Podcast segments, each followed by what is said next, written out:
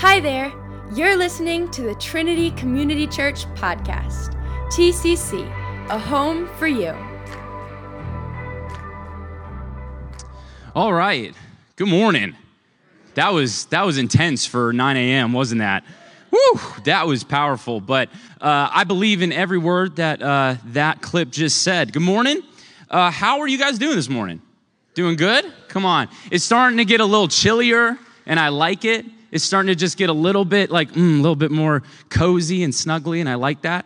Uh, good morning to all of you online. We're glad that you joined us. If you don't know me, my name is Tyler Harris. I'm the student pastor here. And to sum up what that does, yep, thanks for the peanut section here.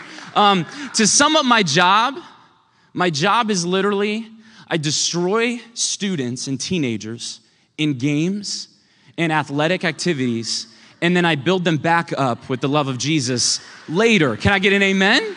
Yeah. Toby knows a whole ton about that. So does Andy. He knows a whole ton about that. If you're new with us, thank you for joining. Uh, today's going to be awesome. Um, I have the privilege of speaking today. Normally, you see uh, my father, a guy that looks like me. Sadly, I'm starting to get to that place that we are starting to. I literally had a woman this week go, Man, you guys look ridiculously similar. And I was like, Oh no, it's happening. I've, I've, I've turned the corner. It's no longer like, oh, you guys look alike. It's no, you guys are the same person. Uh, so today you have me, and I'm excited to continue into our series, I Am Jesus in His Own Words. For the past few weeks, we've been looking at moments in Scripture that capture the essence of Jesus, right? That capture who Jesus was. And the reason is because all of these moments were accounted by His own words. It was his own explanations. It was his own reasoning in, in, in these times. And this is one of my favorite series because when I feel like life has me on the ropes, or I feel like I'm not doing a good enough job, or maybe you feel like um, life is just hectic and crazy, we have an actual perception, an actual tangible thing to read of how to model our lives. And not just something that we read and then we have to go, okay, I don't really know. No, it's from Jesus' mouth. The things that we're supposed to model, the way that we're supposed to be as Christians, the way that we're supposed to be in our faith is modeled word for word for us.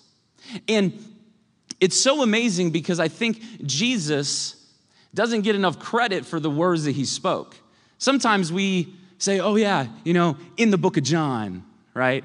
Or like, oh yeah, in the Gospels. We forget that Jesus spoke those words, that Jesus modeled it for a reason.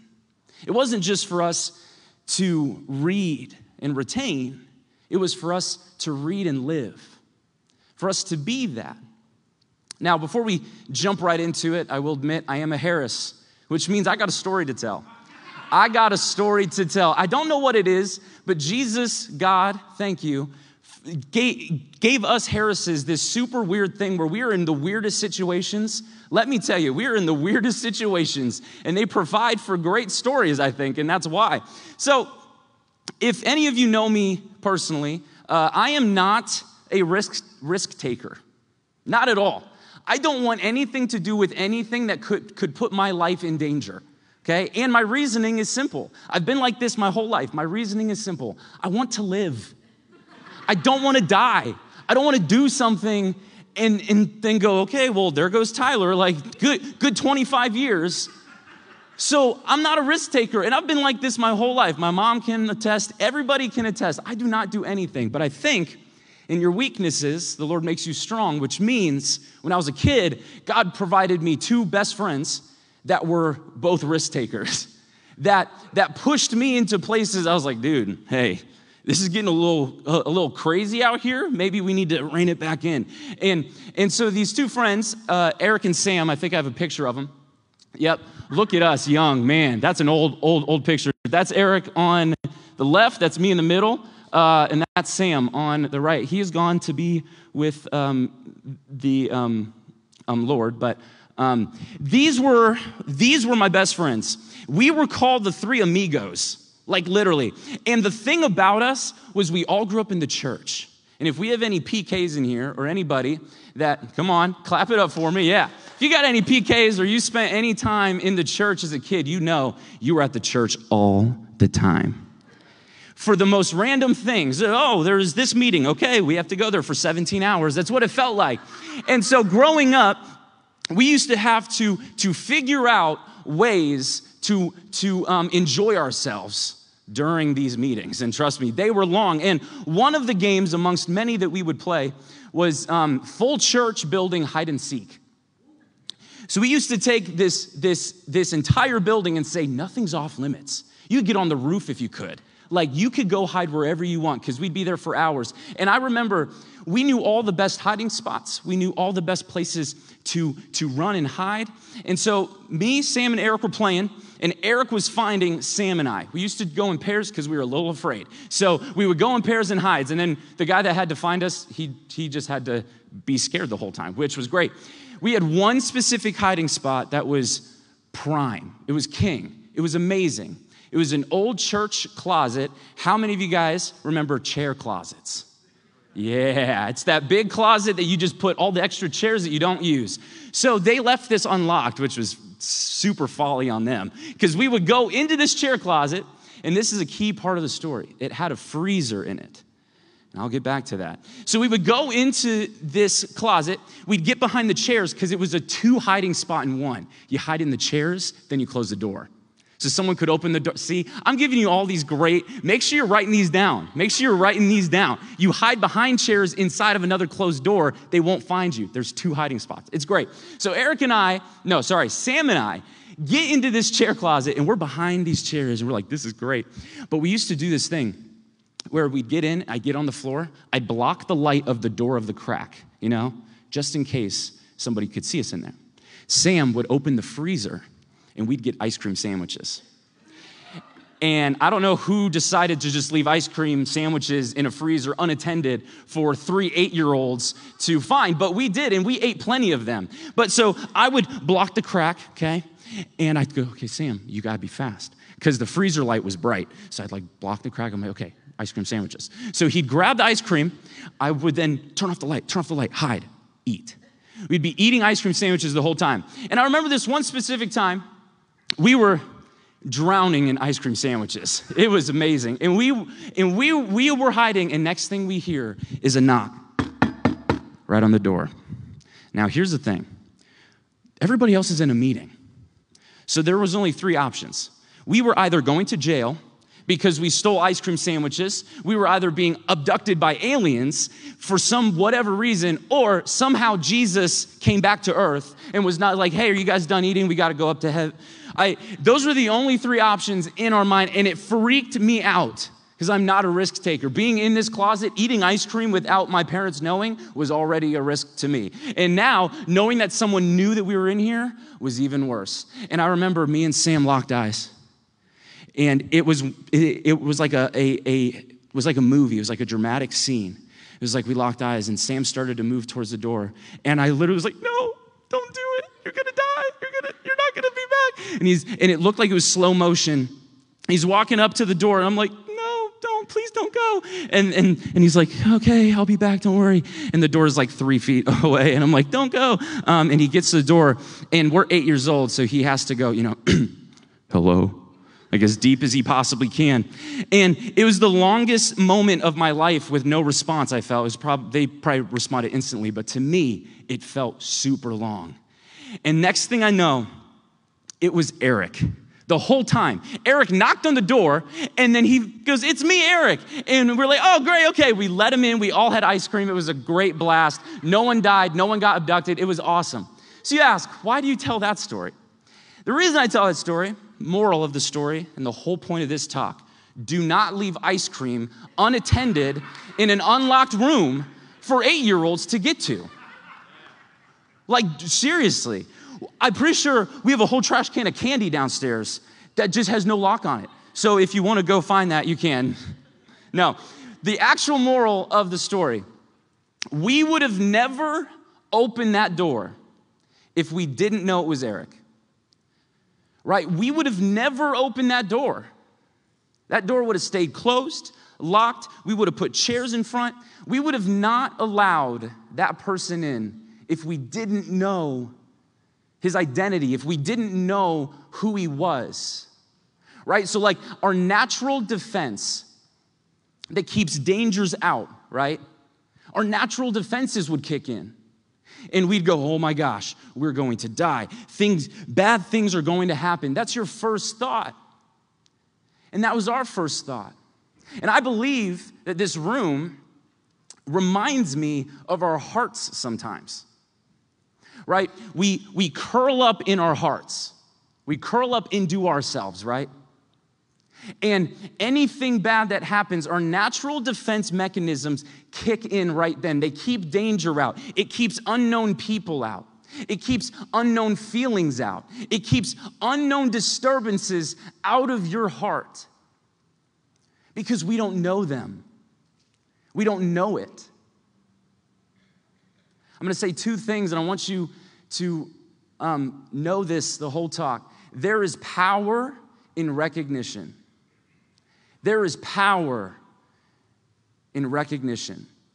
There's power in knowing what is in your heart. It's not just trusting what's in your heart, it's knowing what you've allowed in your heart, knowing what lives in your heart.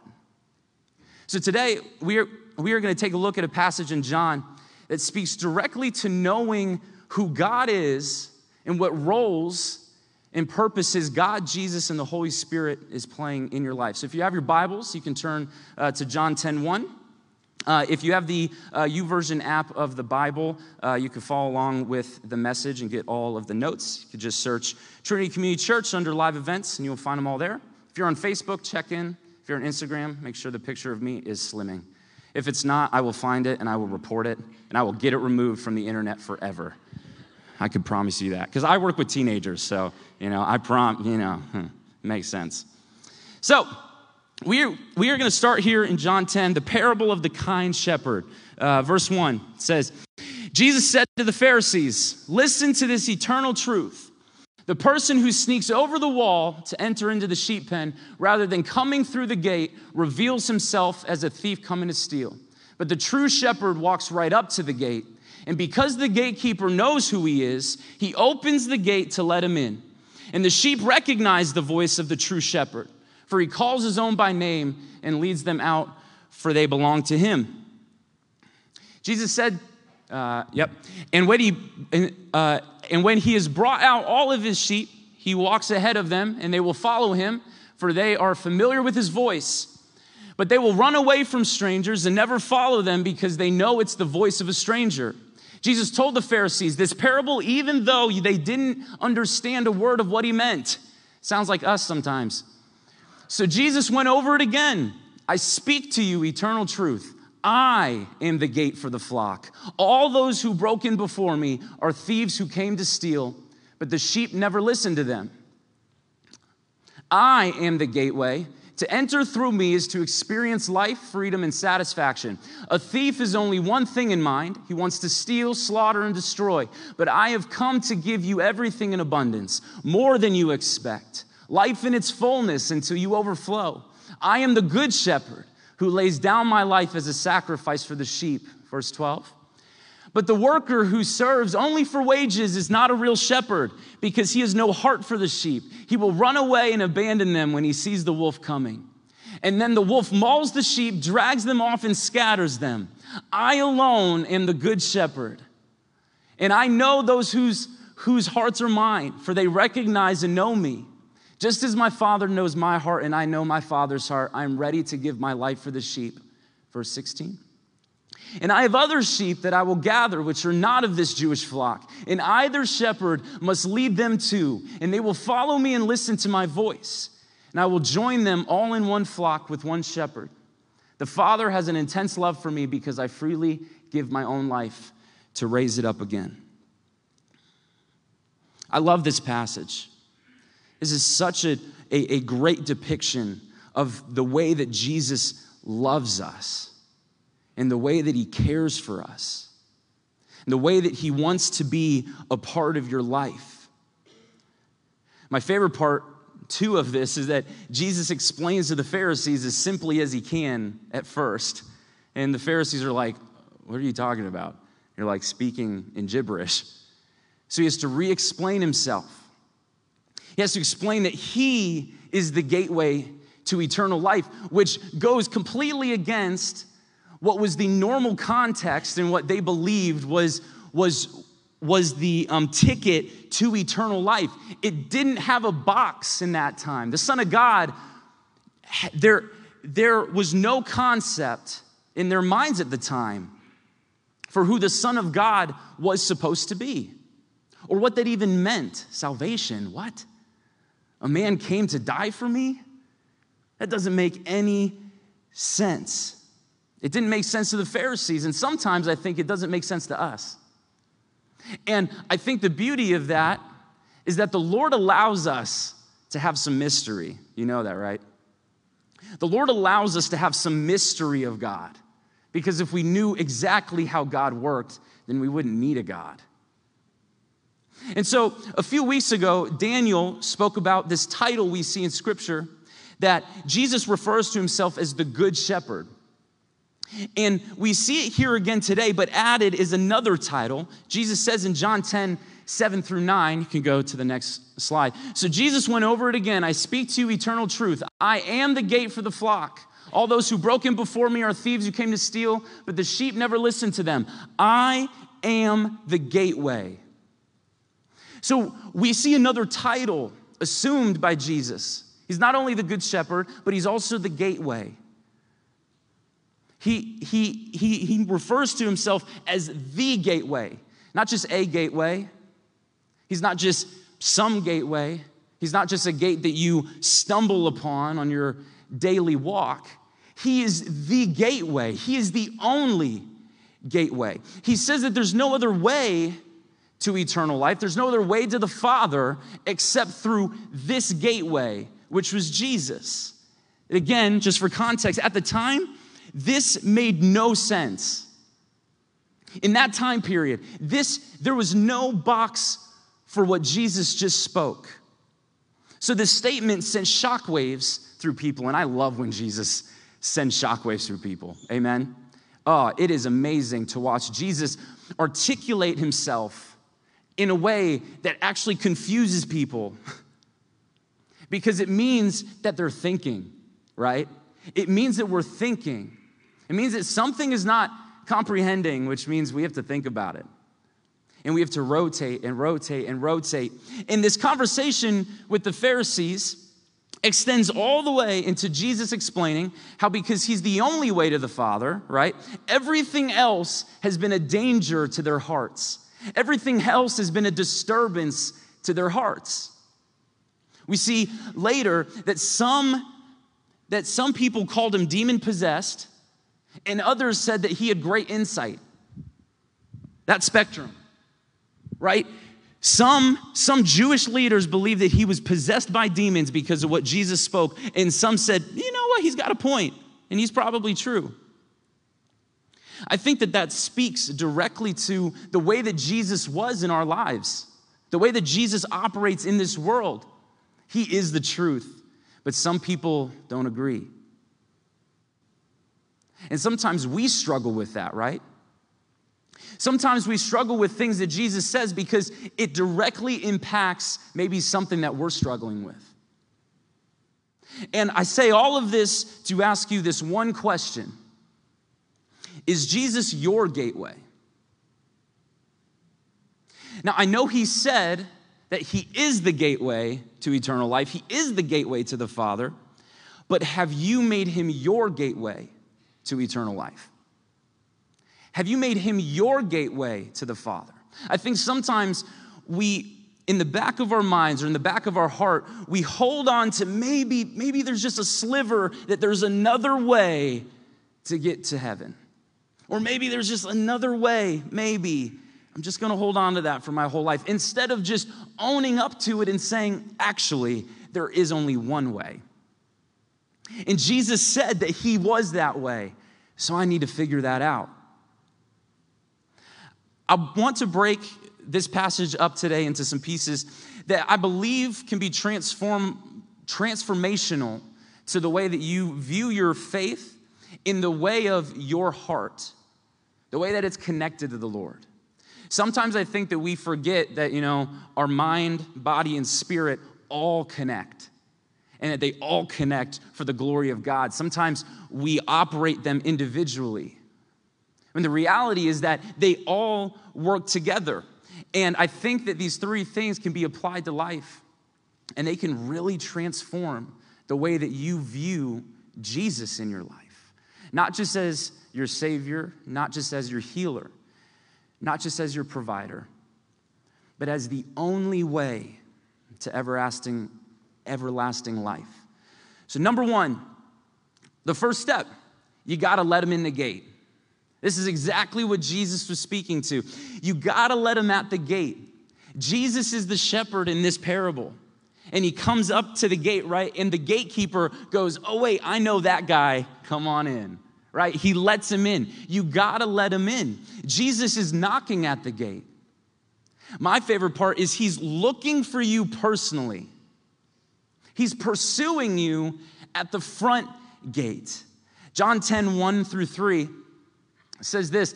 Um, the person who sneaks over the wall to enter into the sheep pen rather than coming through the gate reveals himself as a thief coming to steal.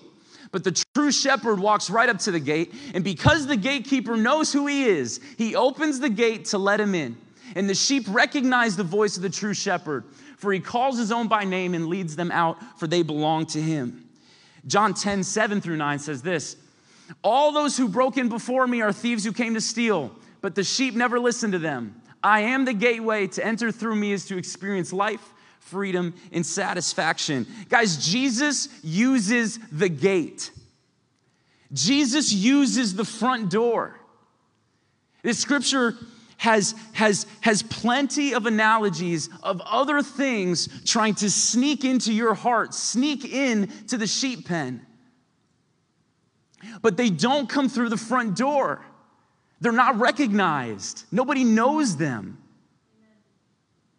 Because if they knew them, they would go through the front door. And this is important, guys, because be, be, be, because, because if Jesus pursues you at the front gate, that means that we have an active choice immediately. We're, we're looking at him. We're the gatekeepers of the front door of our heart. If we're not on duty, that's our fault. So if we're on duty guarding our heart, and Jesus is the only thing that pursues us at that front door, we cannot miss him. But if we struggle with other things, right? Other things in our heart that gets over the fence, this is where we start to do damage to our heart. Because things creep in, things sneak in, sneak in. And then what happens? We get hurt we feel pain, we suffer, and then here comes the defense mechanisms again, right? Our hearts are fearful of pain. And the last thing that they want is to let, let something in, like the other thing hurt you, right?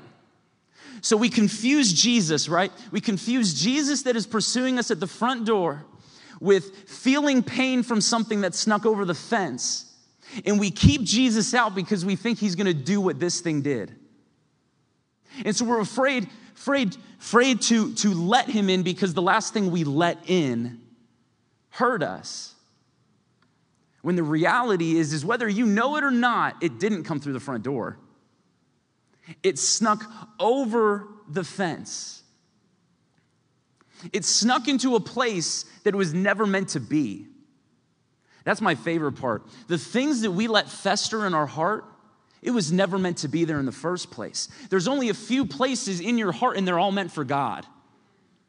And so when those things sneak over the fence, they're trying to find anything they can. They're trying to find anything they can can to latch onto your heart to know like, okay, I'm not going anywhere because I grabbed the spot that's meant for God and I'm pretending to be God pretty well, I think, enough to where He's not going to let me go. And the reality is, He doesn't fit there. It's not the right puzzle piece, right? He doesn't fit there because it was designed for God. So we are met with a choice at the door. I don't know what you guys struggle with, I know what I struggle with. And I'm met at the door all the time. And sometimes I don't, I don't even know what to do. So we're met with a choice when he's at the door. We're met with a choice when he comes up to the gate. Our choice is do we trust that Jesus Christ is trustworthy? Do we trust that He's sovereign over our lives? Do, do we trust that, that He means well? Or do we trust that, like the thief that we kicked out a week ago and now we've boarded up our heart so tightly, do we trust that that person is also like, okay, I don't know, Jesus. I think I know you, but you look kind of similar to what I think I just kicked out of my heart, so I'm getting a little nervous. This is this is the question that we're met with, the choice that we're met with every time that Jesus wants to come up to our hearts. See, the truth is that he belongs there. And that's what I want to really nail home. Guys, Jesus, God belongs in that place in your heart. I feel like we have this misconception that, like, oh, like I let him in and I do all the work. Guys, he created you. He created you with that spot for Him to fill. He created you with a God shaped peg spot that only God can fill. So when we actively accept and say, okay, here's the door, God, we actually aren't doing that much work. We're trying to overguard something that's not ours in the first place, which is where the Lord lives, where the Lord was designed to be. So we need to let, let him in, right? Number two, we gotta let him love you. You gotta let him love you. As he wants to give you life abundantly. He wants to give you more than you expect, more than you think you deserve. And the only way that we can even get to a place for you to allow Him to love you is if you let him in first. But then what do you do with him when he's finally in there? Guys, honestly, I just said it, we don't do much. If you allow him to love you, he transforms you. John 10 9, 9 through 13 says, To enter through me is to experience life, freedom, and satisfaction. A thief has only one thing in mind he wants to steal, slaughter, and destroy. But I've come to give you everything in abundance, more than you expect, life in its fullness until you overflow. I am the good shepherd who lays down my life as a sacrifice for the sheep. Guys, Jesus only has one thing in mind when he he only has one thing in mind when you let him in into your life. He wants to bless you. He wants to love you. He wants to be with you. He chooses you. And that's such a beautiful part about who God is, about who Jesus is. In any moment of your life, He chooses you every time. It doesn't matter what you've done, it doesn't matter what you've said to Him, it doesn't matter how, how, how, how life is played out because of something you've done. Jesus loves you the same, and He chooses you every time. The thing that hops the fence, the thing that sneaks into your life, it doesn't care whether you gain or lose anything. It doesn't care about anything that happens to you.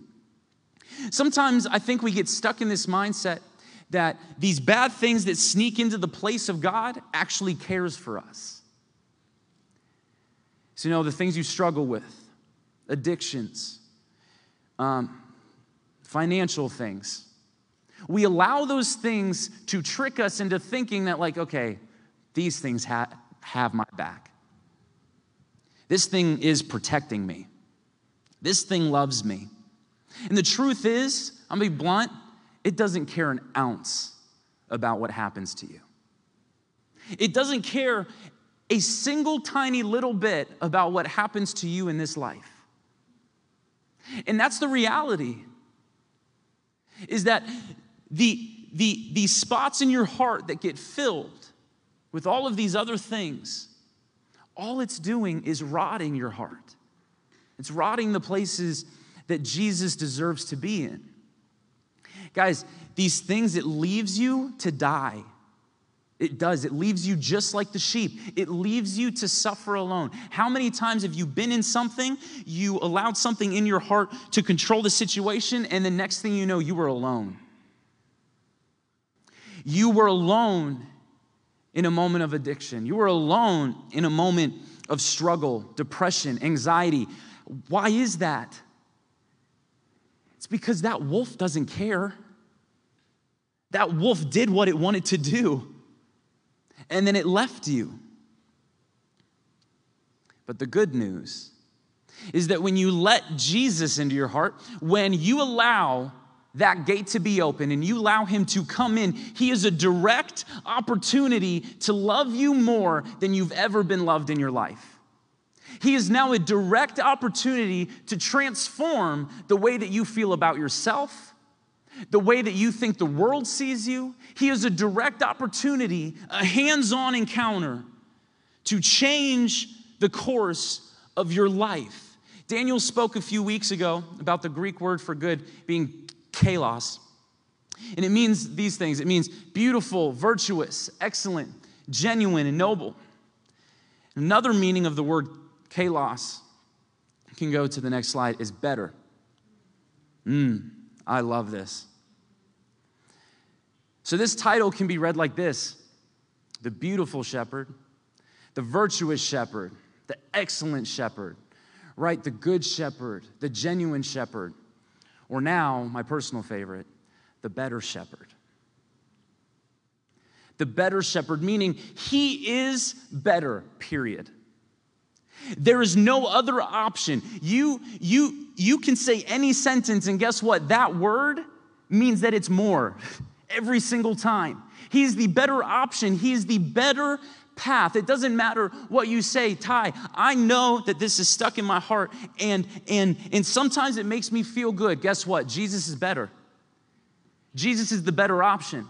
He's not just a good option, he is the better option every time. And this changes my perspective on his purpose in my heart. And I hope it changes yours too, because when you can align yourself with the reality that the better shepherd, the better shepherd wants to have your heart and wants to help you in life. There is nothing better than better. There is nothing better than better. It's because of the two letters, the ER in the end. it means that it's always more.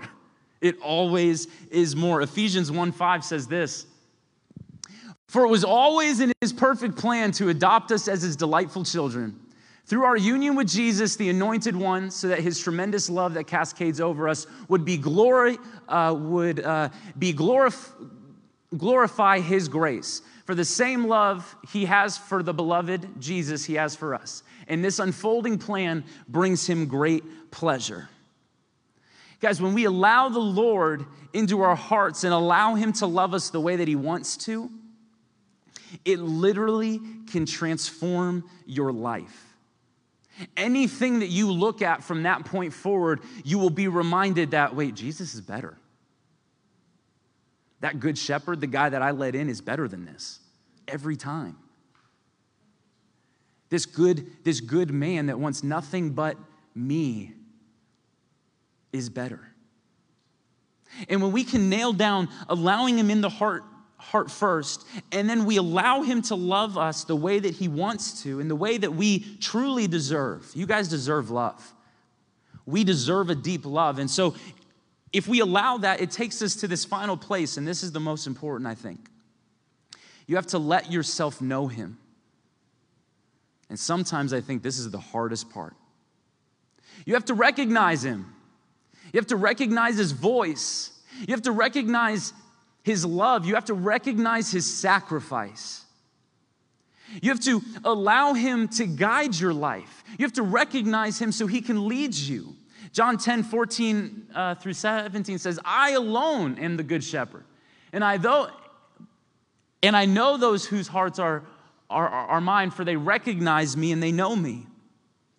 Remember the beginning? There is power in recognition. Guys, there is power in knowing what is in your heart. That's what we're talking about today. It's not just that Jesus is the gateway, but that there's power in you knowing that. There's power in you knowing what's in your heart. There's power in you knowing who Jesus is in your heart. Guys, recognition is a powerful tool that we do not speak enough about. Jesus modeled this. Guys, we see so many accounts in the Bible of the power of recognition. I think, um, you know, we see it in the Old Testament when God recognizes David as king. That's recognition. God goes, boom. Nope, it's not the tall brother. It's not the more handsome one. It's not the buffer one. No, it's David because he has a heart for me. He recognizes him in that moment. One of my favorite, King Nebuchadnezzar. I just threw a name out for you, yeah. Do you know that at the end of that account, he recognizes the God of Shadrach, Meshach, and Abednego? You know that? When, when they're thrown into the furnace and they see another person in the furnace and they do not come out dead and they're there, he, he recognizes their God. He recognizes the power and the majesty that was God that saved these men from the furnace. That's recognition. You move to the New Testament, the Gospels, right? Accounts and stories of Jesus recognizing people that were deemed unrecognizable. The woman at the well. Nobody cared. Nobody recognized her as a woman, as a child of God. Guess who did? Jesus. Any account that you see Jesus talking with somebody, he did not see the problem, he saw, saw purpose. He recognized purpose in people. And when you truly know God, when you start to recognize the power that is God, the enemy starts to tremble. When you start to actively recognize the power that can live in every single one of us, powers and principalities don't know what to do with you. They don't understand that kind of power being in your body. They don't understand that. The accounts of Jesus um, um, speaking, speaking into um, um, death and sickness and all those things, that power can live in you. It actually can. Sometimes I think we say it and we read it and we forget that it's the truth. We forget that things change when you recognize, when you believe in those things. We go day to day and we forget what our faith really is. When you recognize the power that lives in you because you let God live in your heart, the enemy, that guy that tried to sneak into your heart, it runs away, it hides. Because it cannot face the power that is Jesus Christ. And that is a fact. It cannot face the power that is Jesus. I think of the storm in the boat, right? Jesus is sleeping in the bottom of the boat. These people, these dudes are like running frantic on deck, like, oh my gosh, we're about to die. And Jesus is sleeping. And, and they go down, Master, oh my gosh, like, and he's like, he's like, like, guys, come on. Walks up the steps. He's like, hey, Storm, chill out a little bit. Boom, done. That is the power of Jesus Christ. Why do we not want that? Why do we not recognize that the scripture says that that's, that, that has a place in our heart? That that has a, a, a, a designated spot in your soul. Guys, the last thing the enemy wants is for God to occupy that place in your heart. Why do you think the enemy has to jump over the fence? Why do you think the enemy wants to do that so bad? It's because all it can think about 24 7 is the moment that you let that thing get in its place, the moment that you let God into that place, this world will change. Your life would change. And that's the last thing the enemy wants. Once the church recognizes this, once the church recognizes the power that we have access to, nothing would stand against anything here on earth, definitely not in heaven. Psalm 71, verse 18 says, God, now that I'm old and gray, I'm not yet. a little gray, actually. God, now that I am old and gray, don't walk away. Give me grace to demonstrate to the next generation all your mighty miracles and your excitement to show them your magnificent power. Come on. So he tries to fill that spot in your heart with anything else but God because he knows this verse. Because he knows that there are um, um, um, mighty things to be done, that there are magnificent feats of power that should be passed on generation to generation to generation to glorify God always. But it can only do that if there's a, a, a, a, part of your heart occupied by that power. This is why it's so important to recognize the Father. This is why it's important to let Him love you. This is why it's important to let Him into that place. It's not only because He's the gateway to eternal life, guys, eternal life is the reward. Sometimes we forget that.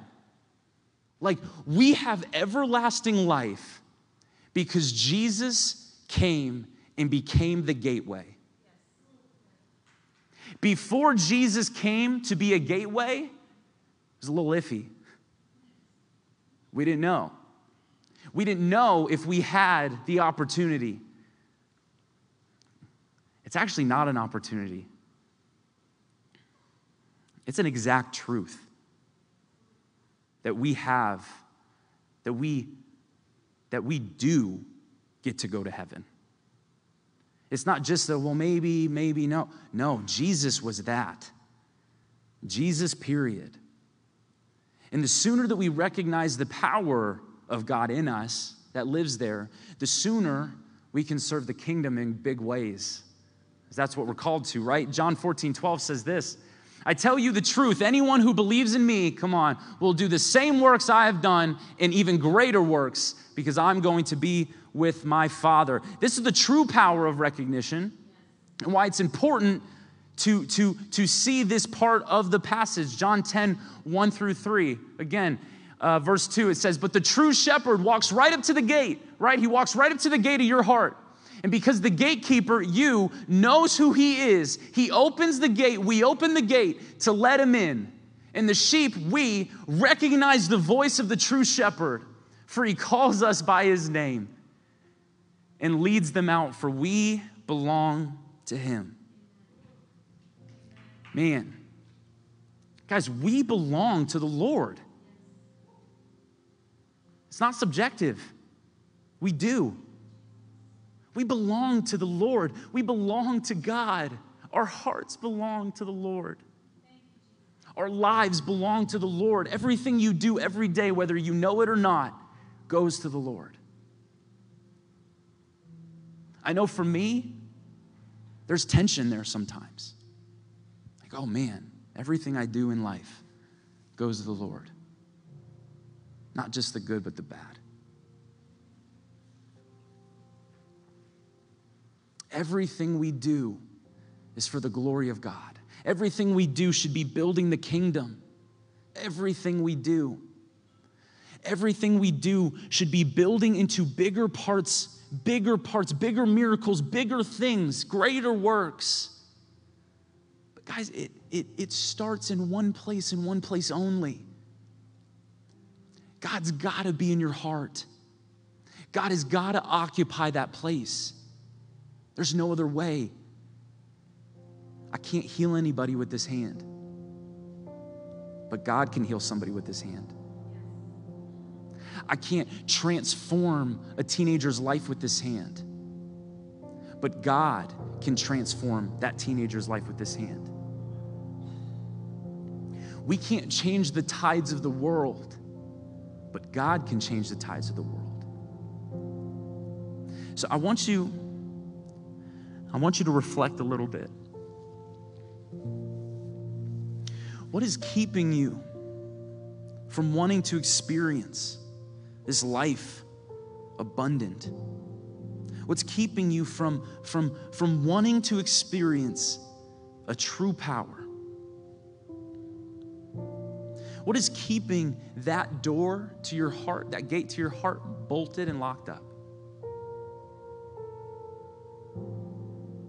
And I just want you to ask the Spirit right now Say, God, how can I move into a place? How can I start walking on my journey where I can recognize your voice, where I can recognize who you are, so I can have that power in me, so I can go into the kingdom and change the world. Guys, our world is broken and it's hurting so badly right now.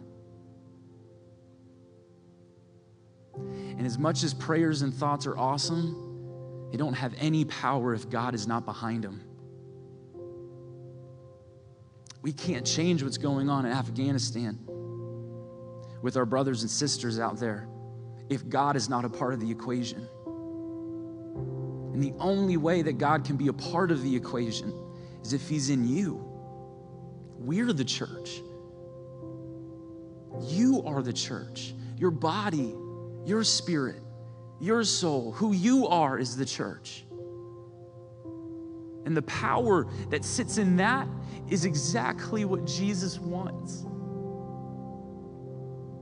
There's a reason why Jesus doesn't call on the cattle of the earth. There's a reason why Jesus doesn't call on the rocks of the earth.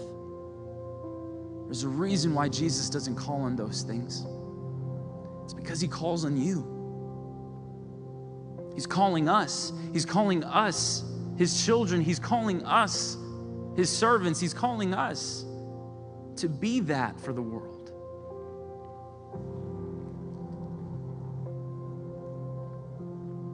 So, so I just want to take a minute. I want you to bow your heads.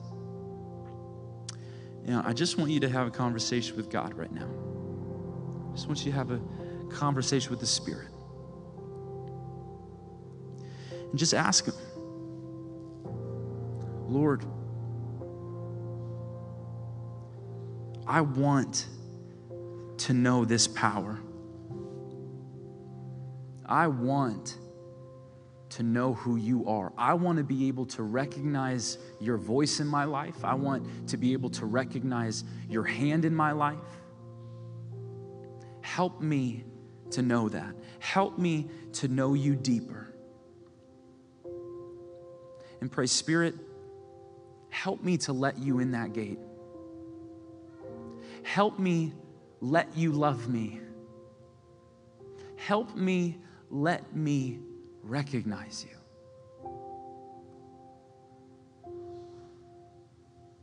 Because He is always going to be the better option. He is always going to be the gateway to the greatest thing that we will ever experience. Thanks for listening to the Trinity Community Church podcast. We hope this met you exactly where you are. To learn more about us, head to our website at tccde.com or follow us on social media at Trinity Community Church. TCC, a home for you.